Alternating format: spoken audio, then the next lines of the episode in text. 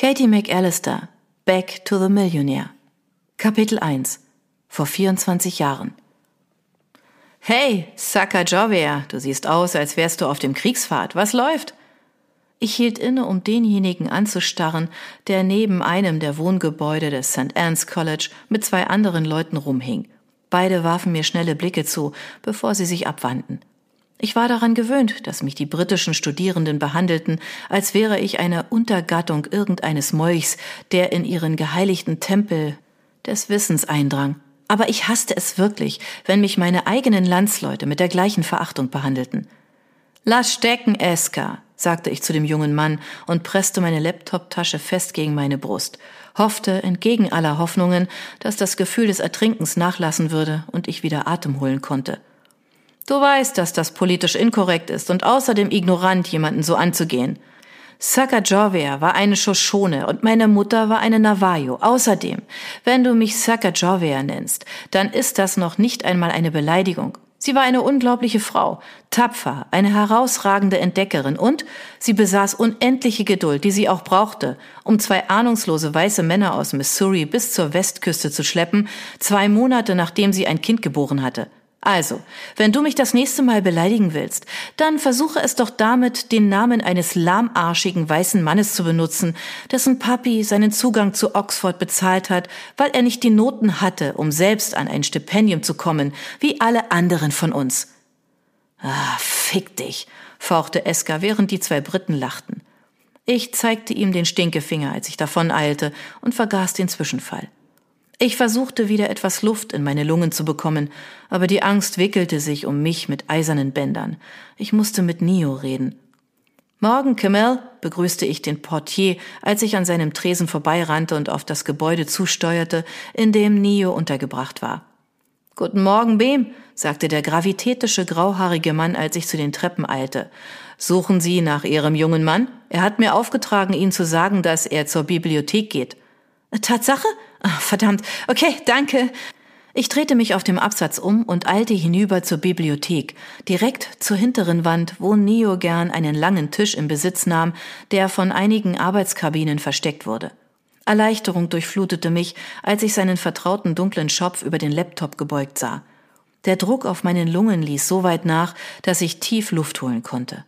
Ich schaute mich um, aber Studierende kamen nur selten in diese Ecke der Bibliothek, weil sie von einigen großen Kastanienbäumen verdunkelt wurde, die draußen an der Außenmauer des Gebäudes wuchsen. Dank der Göttin, dass ich dich gefunden habe. Ich habe Camille gesagt, wo ich bin, antwortete er, ohne aufzusehen. Wie ist es dir mit Thomasons Gruppenprojekt ergangen? Prima, sagte ich und ließ meine Tasche auf den Tisch neben ihm fallen, bevor ich einen harten Holzstuhl neben ihn zog. Aber das ist egal, nicht jetzt. Ich hasste es, wie meine Stimme brach, hasste es, dass ich den Tränen so nah war, aber seit ich die Neuigkeiten erhalten hatte, fühlte ich mich, als wäre ich ganz roh und würde bluten. Natürlich ist das wichtig. Du musst dich vielleicht nicht so für gute Noten reinknien, aber alle anderen müssen sich den Arsch aufreißen für einen 1-0-Abschluss. Nio. Ich legte meine Hand auf seinen Arm und schluckte den Klumpen Tränen hinunter, der in meiner Kehle schmerzte. Er musste die Gefühle in meiner Stimme gehört haben, denn er schaute zu mir herüber, seine grauen Augen, die normalerweise voll mit Lachen waren, blickten nun fragend. Was ist los, Sonnenschein? Als er meinen Spitznamen verwendete, den er mir bei unserem ersten Treffen vor sechs Monaten bei der Orientierungsveranstaltung der internationalen Studierenden gegeben hatte, brach ich fast zusammen. Ich muss nach Hause. Er verzog das Gesicht und starrte auf den Bildschirm seines Laptops. Ich verstehe. Ich würde auch nicht helfen wollen, dieses Durcheinander von einem Code zu entwirren, aber ich muss das heute Abend einreichen, also werden wir unsere Verabredung verschieben müssen, bis das erledigt ist. Ich holte tief Luft. Ich meinte nicht, dass ich zu meinem Zimmer zurück muss. Ich meine, dass ich nach Hause muss. Nach New Mexico. Er runzelte die Stirn und sein Blick kehrte auf mich zurück. Das Semester ist nicht vor Mitte Juni vorbei. Das sind noch fast zwei Monate. Warum willst du jetzt nach Hause? Ich ließ meine Hand hinunter zu seinen Fingern wandern und hielt mich an seiner Hand fest und betete, dass ich nicht zusammenbrechen würde. Nicht in der Öffentlichkeit. Ich konnte es nicht ausstehen, wenn andere mich weinen sahen. Meine Cousine ist heute Morgen gestorben. Oh, Beam, das tut mir leid. sagte er und drehte sich in seinem Stuhl so um, dass er mich in eine Umarmung ziehen konnte. Seine Arme fühlten sich warm und stark um mich herum an. Ich lehnte mich an seine Brust, mein Gesicht gegen seine Kehle gepresst und atmete den Zitronenduft seiner Seife ein. Das tut mir so leid, so leid. Du musst am Boden zerstört sein, mein armer kleiner Sonnenschein. Für ein paar Minuten klammerte ich mich an ihm fest, während er beruhigende Trostworte murmelte, bevor ich mich von ihm löste, um mir wütend die Nase und die Augen mit einem Taschentuch zu reiben. Es war noch immer niemand in unserer Nähe, aber ich wollte wirklich nicht, dass Leute sahen, wie ich in der Öffentlichkeit heulte. Ich glaube, ich muss einen Schock haben, weil es mir immer noch nicht wie die Wirklichkeit vorkommt. Was ist passiert? Ich nehme an, dass es sich um die Cousine handelt, die dich und deine Schwester aufgenommen hat, als eure Mutter gestorben ist sagte er, während seine Hand warme kleine Kreise auf meinen Rücken malte. Meine Schultern sackten nach unten, als ich mich gegen seine Hand lehnte und mir wünschte, dass ich den Neustarten-Knopf für diesen Tag drücken könnte. Vor zwei Jahren, ja, ich kannte sie bis dahin gar nicht so gut, aber sie war immer nur nett zu uns. Die Polizei hat angerufen, um mir zu sagen, dass sie ins Krankenhaus gekommen ist, weil sie dachte, dass sie chronischen Husten hat. Aber es stellte sich heraus, dass sie eine Lungenentzündung hatte und nach vier Tagen ich schluckte weitere schmerzhafte Tränen hinunter und blinzelte schnell, um sie davon abzuhalten, aus meinen Augen zu rinnen. Wie auch immer, die Polizei sagt, dass Autumn von der Kinderfürsorge betreut wird und dass ich nach Hause kommen muss, um die Vormundschaft zu übernehmen. Wenn nicht, wird sie ins Jugendfürsorgesystem aufgenommen. Wie alt ist deine Schwester? fragte er, und seine Augen verdunkelten sich bei dem geteilten Leid. Fünfzehn. Mir wurde kalt und ich zitterte trotz der Wärme des sonnigen Frühlingstages. Ich kann nicht zulassen, dass sie in die Mühle in dieses Systems gerät, Neo. Nicht, weil unsere Eltern waren, wer sie waren, aber weil das System schlecht ist. Schlecht für jeden. Und deine Familie? Er ließ die Frage unvollendet. Es gibt niemanden mehr. Calypso war unsere einzige Cousine. Meine Großeltern sind gestorben, bevor ich geboren wurde. Es gibt noch den Stammesverband und die Lokalregierung, aber weil unser Vater weiß war, ein Versager, aber trotzdem war er weiß, kümmert sich der Stammesverband nicht um uns. Ich muss zurück. Neo schwieg für ein paar Sekunden und sein Daumen streichelte über meinen Handrücken. Ja, ich sehe ein, dass du das musst. Du kannst deine Schwester nicht sich selbst überlassen. Hast du schon mit Görgel gesprochen? Nein, sagte ich und lächelte noch nicht einmal bei dem beliebten Spitznamen, den die Studierenden der akademischen Beraterin gegeben hatten, die über meine Zeit in Oxford wachte. Aber ich weiß, was sie sagen wird. Wenn ich nach Hause fahre, verliere ich mein Anrecht auf das Whedon-Stipendium. Ich werde rausgeschmissen. Vielleicht muss ich sogar das Geld zurückzahlen aus dem Stipendium, das sie schon in mich investiert haben. Oh Gott, ich will nicht nach Hause. Du hast ja keine Ahnung, wie es dazugeht. Die Worte vertrockneten auf meinen Lippen, als ich mir die Lebensrealität in New Mexico ausmalte. Meine Mutter hatte uns dazu erzogen, auf unser Erbe stolz zu sein, auch wenn es gemischt war, aber das änderte nichts an dem Umstand, dass es nur wenige Möglichkeiten für arme Mädchen gab, die nicht von ihrer Familie unterstützt wurden. Du kannst deine Schwester hierher bringen, sagte Nio plötzlich und seine Augen verengten sich, als er ins Leere starrte und ganz offensichtlich versuchte, eine Lösung für mein Problem zu finden. Du wirst in eine Wohnung in der Stadt umziehen müssen, damit sie bei dir bleiben kann, aber ich bin mir sicher, dass sich das regeln lässt. Sag einfach, dass du für die Beerdigung nach Hause musst und um deine Schwester zu holen, und ich bin mir sicher, dass man dich hier für eine Woche oder so entschuldigen wird. Bevor er überhaupt zu Ende gesprochen hatte, schüttelte ich meinen Kopf. Selbst wenn ich das tun könnte, wie sollte ich es mir leisten können, Ortem zu versorgen? Diese Leute von Wedden geben einem nicht gerade viel Spielraum, wenn es um Geld geht. Wenn sie bei dir bleibt, in deinem Zimmer, dann kann das auch nicht teurer sein als jetzt, protestierte er. Ich schenkte ihm ein wässriges Lächeln. Wenn ich dich nicht so sehr lieben würde, dann würde ich dich gerade jetzt darauf aufmerksam machen, wie wenig Ahnung du davon hast, wie es ist, arm zu sein. Mal abgesehen von der Wohnung, müsste ich ja immer noch Essen auf ihren Teller bringen. Und sie braucht auch was zum Anziehen. Und sie muss zur Schule gehen. Und ich bin mir noch nicht einmal sicher, ob ich ein Visum für sie bekommen würde, solange sie hier zur Schule gehen würde. Und oh, noch hundert andere Dinge. Ich würde mir einen Job besorgen müssen und mein Visum verbietet das. Also, sein Kiefer zuckte ein paar Mal. Was wäre, wenn du das Stipendium von Wedden in den Wind schießt? Nein, lass mich ausreden. Wenn dir das so viele Probleme macht, dann kannst du einfach nach Hause fahren und deine Schwester holen, kommst zurück und beendest dein Studium ohne es. Und ich bezahle Oxford genau wie? Fragte ich und fühlte mich, als würde ich in eine Grube voller Schlamm rutschen, Schlamm, der einen das Leben aussaugte.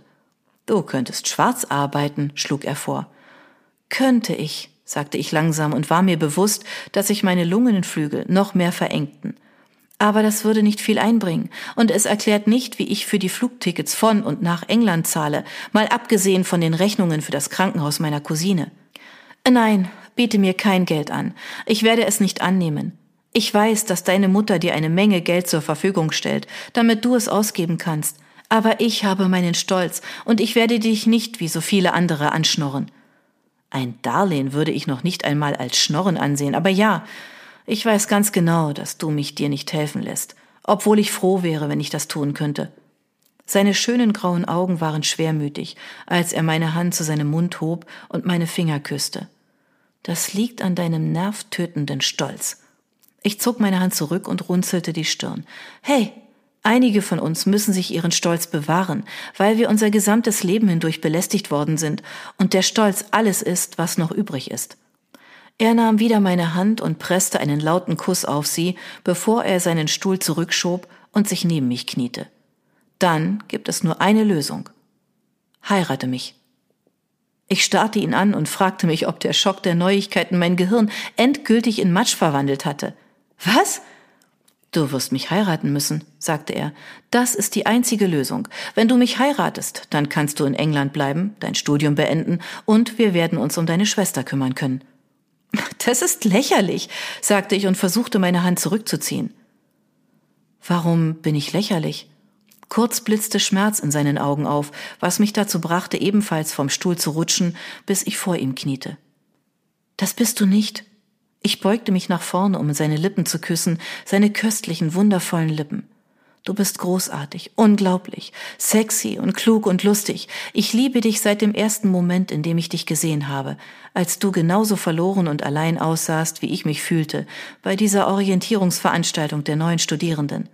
Aber deine Idee ist verrückt. Zum einen bist du Grieche, nicht Brite. Ich bin beides. Meine Mutter wurde in Edinburgh geboren, also habe ich sowohl die britische als auch die griechische Staatsbürgerschaft. Das ist ziemlich cool, aber trotzdem ist die ganze Sache undenkbar, sagte ich. Warum? Warum willst du mich nicht heiraten? fragte er und zog mich auf seinen Schoß. Ich habe nie gesagt, dass ich dich nicht heiraten will, antwortete ich und atmete wieder diesen wunderbaren Duft ein, der an ihm hing. Ich bin bis über beide Ohren in dich verliebt. Aber gerade weil ich dich so sehr liebe, werde ich dich nicht heiraten, bis der richtige Zeitpunkt dafür gekommen ist. Seine schwarzen Augenbrauen zogen sich zusammen und weckten in mir den unwiderstehlichen Drang, die kleinen Falten dazwischen auszubügeln. Das macht überhaupt keinen Sinn. Tut es sehr wohl. Dein Herz diktiert gerade deinem Gehirn, was es tun soll. Ich schenkte ihm ein trauriges Lächeln, eines, von dem ich hoffte, dass es ihm klar machte, wie sehr ich die Situation bedauerte, in die ich geraten war. Wenn wir vielleicht am Ende unseres Studiums wären und nicht gerade am Anfang, aber das ist egal. Ich muss nach Hause, du wirst hier bleiben. Vielleicht, wenn du deinen Abschluss hast, kannst du dich bei mir melden und Ach, zur Hölle damit, sagte er, und sein Mund schloss sich über meinem. Seine Zunge führte einen kleinen Tanz in meinem Mund auf, der mich dazu brachte, mich an ihn zu schmiegen. Als er sich zurückzog, wirbelte es in meinem Kopf und meine Lippen fühlten sich wund an, und das Band um meine Lunge hatte sich so weit verengt, dass es schmerzte zu atmen. Du liebst mich, ich liebe dich, wir werden ohnehin irgendwann heiraten, also können wir das auch jetzt machen. Nein, mach dir keine Mühe zu streiten, Beam. Du bist mir wichtiger als irgendein Abschluss. Wir werden heiraten. Du kannst deine Schwester hierher bringen. Wir suchen eine Wohnung und leben zusammen. Und du kannst zurück in den Studiengang kommen, ohne dass dir diese Wedden-Leute im Nacken sitzen. Wir werden glücklich und zufrieden bis an unser Lebensende sein, verdammt. Ich konnte gar nicht anders. Er sah so empört aus, dass ich lachte. Du bist der einzige Mann, den ich kenne, der gleichzeitig angefressen und romantisch aussehen kann, während er einen Antrag macht. Ein Gedanke kam mir, während ich darüber nachdachte, was er angeboten hatte. Aber was ist mit deinen Eltern? Er vermied es mir in die Augen zu sehen, aber ich hatte den Zweifel gesehen. Was werden sie davon halten, wenn wir heiraten? Sie werden dich lieben. Du bist komplett anbetungswürdig.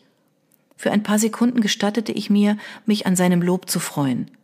Das mag dir so vorkommen, aber ich bin da nicht so sicher, dass Sie begeistert sein werden, wenn Ihr einziger Sohn und Erbe eine Frau heiratet, die weder Geld noch Familie noch irgendwelche aussichtsreichen Chancen hat. Eine, die zehnmal schlauer ist als ich, die es geschafft hat, das prestigeträchtige Whedon-Stipendium zu bekommen und quasi ein mathematisches Genie mit einem analytischen Gehirn ist, das selbst den stumpfsinnigsten Code entwirren kann? Nein, Sonnenschein, streite es nicht ab. Er gab mir einen weiteren Kuss, dieses Mal schnell und flüchtig, bevor er mich von seinen Beinen schob, damit er aufstehen konnte. Das ist das Einzige, was Sinn macht. Wir werden heiraten, du fliegst zurück in die Staaten, um deine Schwester abzuholen, und während du weg bist, finde ich für uns eine Wohnung. Das wird ganz einfach sein. Warte nur ab.